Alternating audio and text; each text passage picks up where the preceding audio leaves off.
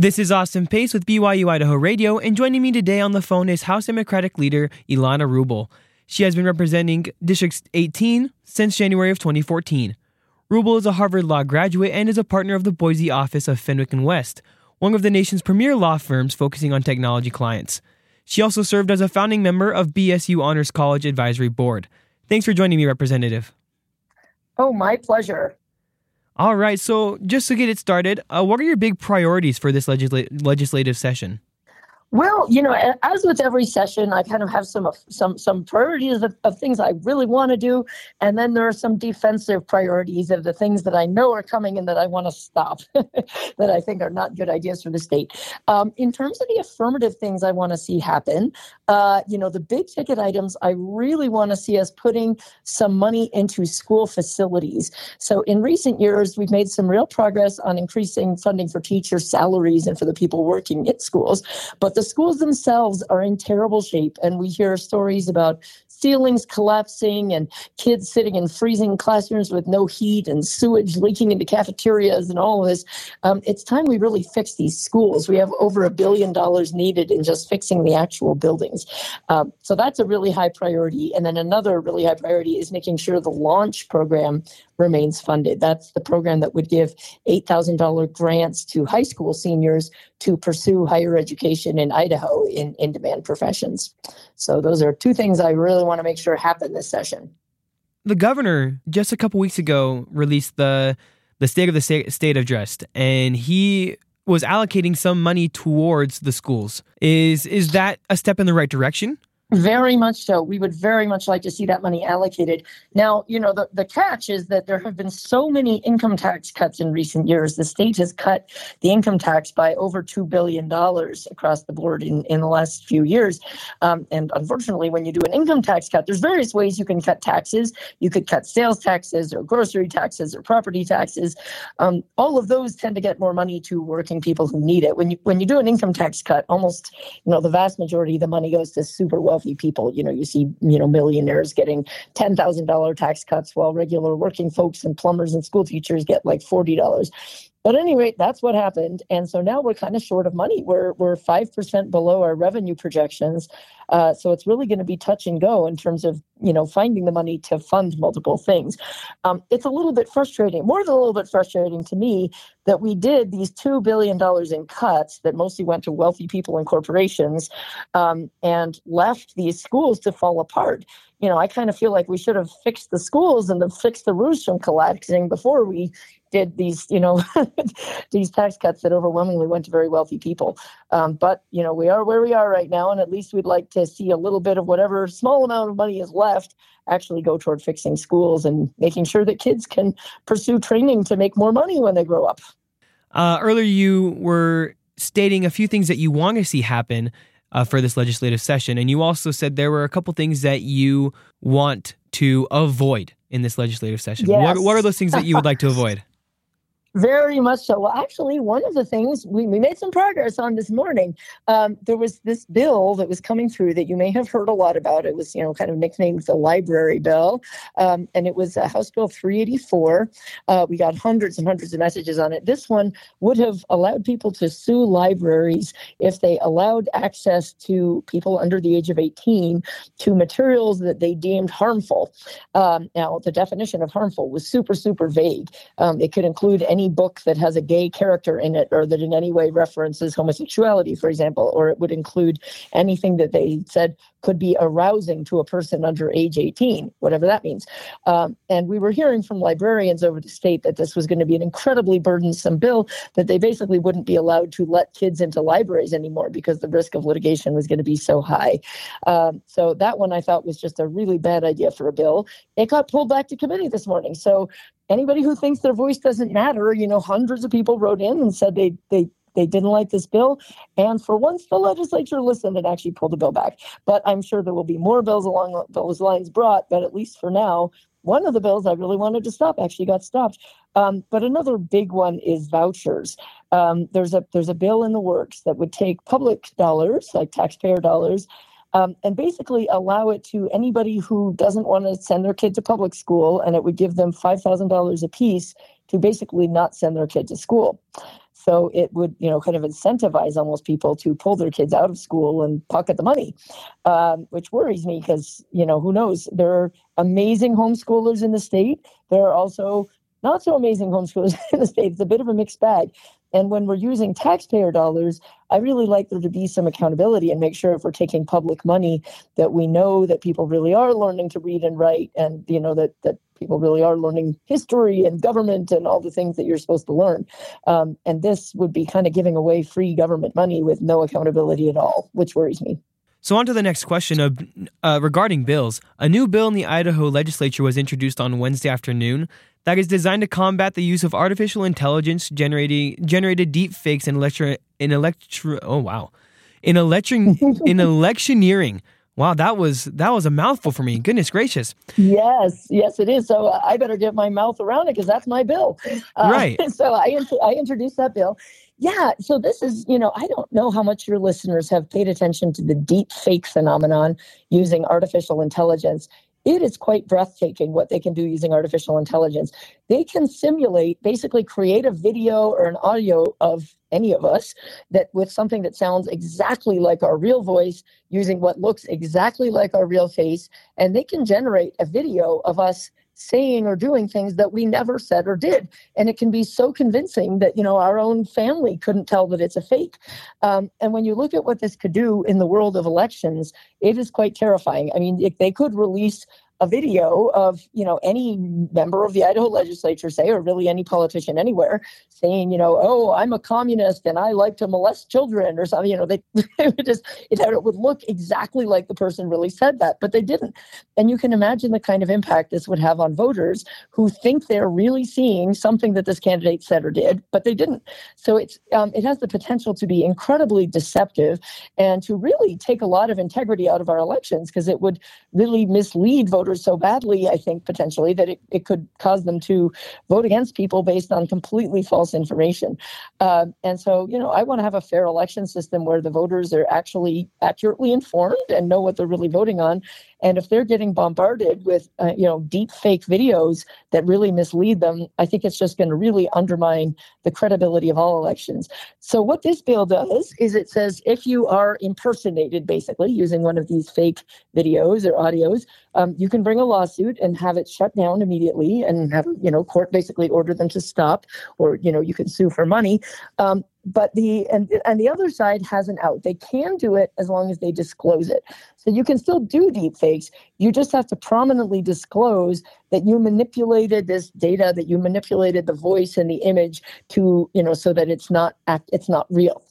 So they can send the video out, but they have to have, if it's a say a radio ad, they have to have it very prominently disclosed by voice in a reasonable volume, speaking at a reasonable speed, saying, you know, the the voice you're about to hear has been digitally altered, and the candidate did not actually say these things.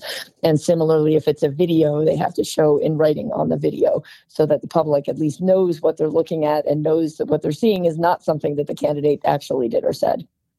So, what impact would it have on future election campaigns if this bill gets passed? Yeah, I think, I mean, the hope is that it will avoid disasters from hitting. I mean, in the past, you know, this technology is fairly new um, and we haven't seen it fully unleashed yet. Uh, you know, I've been very fortunate that in my various campaigns over the years, you know, this technology wasn't really out there, so it wasn't something I had to contend with. But now it's out there and it's so easy to use and so overwhelmingly compelling that, uh, it's it's it's shocking. And and i think you know people play dirty in politics and to some extent there's always going to be fake stuff in politics and you know misleading messages in politics. But it's one thing when you get a mailer and the mailer says oh this candidate's a communist. You know i think voters are used to being skeptical about that. But you know there's something about it. When you see it with your own eyes and you hear it with your own ears you're much more prone to believe it and I don't know that the public is really ready to be adequately skeptical when they start getting bombarded with fake videos and fake recordings of people's voices. Um, so the goal is just to keep things on a clean and fair playing field so that when you get, when you see something, you know, a video on social media or something, and as part of a campaign ad, you can actually have some confidence that this was actually what the person said, and you can make your decision how to vote accordingly. So the upshot is that we just really want the public to have some confidence and, and be able to believe what they see and be able to make informed decisions on who they want to support when they vote. And has the bill received its own bill number yet? It has. It is bill number 407 in the House. So I'm hoping to get a hearing on it pretty soon in committee. And when do you think that would be? That's a very good question. I got to talk to the chairman. It got read across the desk this morning. Mm-hmm. So I'm hoping early next week, um, you know, maybe even as soon as Monday or Tuesday, we'll get a hearing in the, uh, probably in the House State Affairs Committee. So on to the next question. This is at least the second AI related bill introduced in the Idaho legislature since the beginning of the session. On January 11th, yeah. House Bill 391 was introduced, which would make it a crime to use sexually explicit AI generated images or videos for harassment or sexual extortion of a victim depicted. Is there a rising yeah. problem in Idaho with artificial intelligence? And should we expect to see more bills introduced concerning AI? I really think we will. You know, on the day that I introduced this bill last week, I actually looked it up to see what was happening nationwide. And it looked like there were similar bills introduced in the same week in about 16 different states in terms of elections. So apparently it wasn't just me that had this idea. But, uh, you know, the potential for this, when you, th- I, I suspect there will be more and more bills because I don't think we're beginning to even think through all the implications of where this could be leading. You know, that when you think about all of the ways in which you can really do mischief by being able to fake a video or a recording of somebody, you know, I've certainly heard stories about people who were embezzled from. There was a, a story that went around, actually, I think it was a congressman telling the story about how he got a call that seemed that was from his son. I mean, it was his son's voice. You know, even parents can be deceived that the technology is that good that you can't even tell the difference in your own child's voice between them and a fake. So he got this call using his child's voice saying, you know, oh, I've been arrested. I need you to send bail money right away. And, you know, and, and he was about to send the money till he finally actually, you know, coincidentally got a call from his son saying, what? No, I'm not in jail. That, you know, that, that was a deep fake. Um, so there's potential for, you know, embezzlement. There's potential. The porn thing is very real. I mean, it's pretty disturbing that any of our faces could basically be used in a porn video to make it look like we did these, you know, wild sexual things and that we participated in pornographic videos that we never did. Um, and, you know, blackmailing and tormenting people by putting fake porn videos out there in the world. Um, and again, as I said, certainly in the election context, I mean, it would be a pretty easy way to steal elections to put out fake videos, making it look like your opponent did, did or said some scandalous thing that they that they never did. Um, so, you know, I think the limits are really just our imagination in terms of how dangerous this can get in all of the different areas where it will emerge. And we're early enough in it that I don't know that we've seen all the ways it will unfold, but I think it's going to be a game of cat and mouse where, you know, somebody starts doing some awful thing using AI and deep fakes, and then we have to play catch up to pass a law to try to rein it in. So, at the conclusion of the second week of the legislative session, what are some early bills that you have your eye on? I know we've talked about a few already, but are there any others that you you may want to have your eye on to pass or to potentially stop? Yeah, there's some other things that I would really like to get working on, and I have drafts of them already, just personally. Um, one of them relates to fentanyl, um, and we've all heard about the scourge of fentanyl and how, how awful you know people are o- overdosing and dying and getting addicted. It's a total disaster. Um, currently um, there are these fentanyl and, and a lot of people don't even know they're getting fentanyl. It gets laced into something else. So they think they're taking something a little more benign. You know they think they might just have a tobacco vape part cartridge or a you know even a marijuana vape cartridge but it's laced with fentanyl which is vastly deadlier. Um, there are these fentanyl detection strips that you can get that are, I think are pretty cheap that you know you can use to detect and, and make sure that whatever substance you have does not contain fentanyl. But those detection strips are currently banned under Idaho law because they're considered, quote, drug paraphernalia. Um, and so I would like to see those get legalized because the detection strips themselves are pretty harmless, right? They're not going to injure anybody. All they do is tell you whether what you have is fentanyl or not. And I think it would be quite useful for people to have access to those strips so that they don't inadvertently ingest fentanyl and get poisoned and killed. Um, so I have a bill to legalize fentanyl detection strips. So we'll see if I can get that across. So that's just a little thing that I'm working on. Um, but there, I'm trying to think what some of the other big ticket items are that are out there. You know, obviously the school funding piece is a big one. Um, But, uh, you know, culture wars are another interesting one. There's a bill out there right now to change all the references in code from fetus to a preborn child. And, you know, I think we need to do some real studying. That's what I'm watching closely because I think there could be a lot of unintended consequences from that change. Uh, because, you know, all of a sudden it's like, okay, well, can you take a tax deduction, you know, before you even have a kid by just saying, well, it's a preborn child, so I get a child tax deduction credit, or I can get, you know, maybe we can't, uh, incarcerate or imprison pregnant women because you would be jailing a child who hasn't had a trial. Uh, you know, maybe pe- a lot of people have miscarriages without even knowing it you know very early in the you know in the stage of pregnancy you know it's just a little unsavory but you might have a fetus that goes down the toilet in a very early stage. Have you just you know are you criminally liable for disposing of human re- remains improperly? Um, there are a lot of legal consequences that could be fallout from that bill. So that's another one that I'm watching closely. We just saw one fail in committee yesterday that kind of shocked me. That was brought by Representative Clay Handy from Eastern Idaho that would have said you can't criminally prosecute children under the age of 10.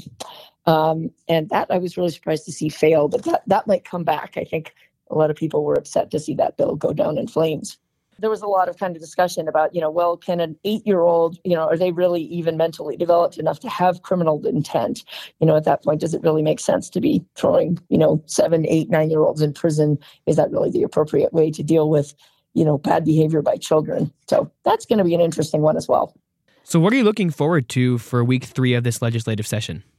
Well, you know, from a big picture standpoint, I am always hoping that we can kind of keep our eye on the ball and stay focused on really useful things. You know, and I, I do a ton of door knocking in my district as I'm campaigning, and I always want to hear what are things that are genuinely of interest to people. And the things that I hear are, you know, pe- people usually have pretty bread and butter concerns. You know, they're worried about affordable housing. That's one of the things I'd really like to see us do. We put some money uh, two years ago into an affordable housing trust fund, um, and that enabled, you know, over a thousand units of affordable housing to be built around the state. Um, I'd love to see some more money go into that. Uh, I would love to see us addressing, you know, kind of bread and butter needs, like making sure our schools aren't falling apart, making sure we're paying teachers enough to stay in the state, uh, you know, making sure that kids have an opportunity to pursue higher education and get trained for better paying jobs. And my goal is to have us talk more about those things and not spend a bunch of time figuring out how to, you know, attack libraries and do all kind of these hot button social issues that, you know, I don't know, maybe they help people win a a, a Republican primary, but they usually aren't very useful to your average person on the street. That was House Democratic Leader Ilana Rubel. Thanks again for joining me, Representative. Thank you. Happy to do it again anytime.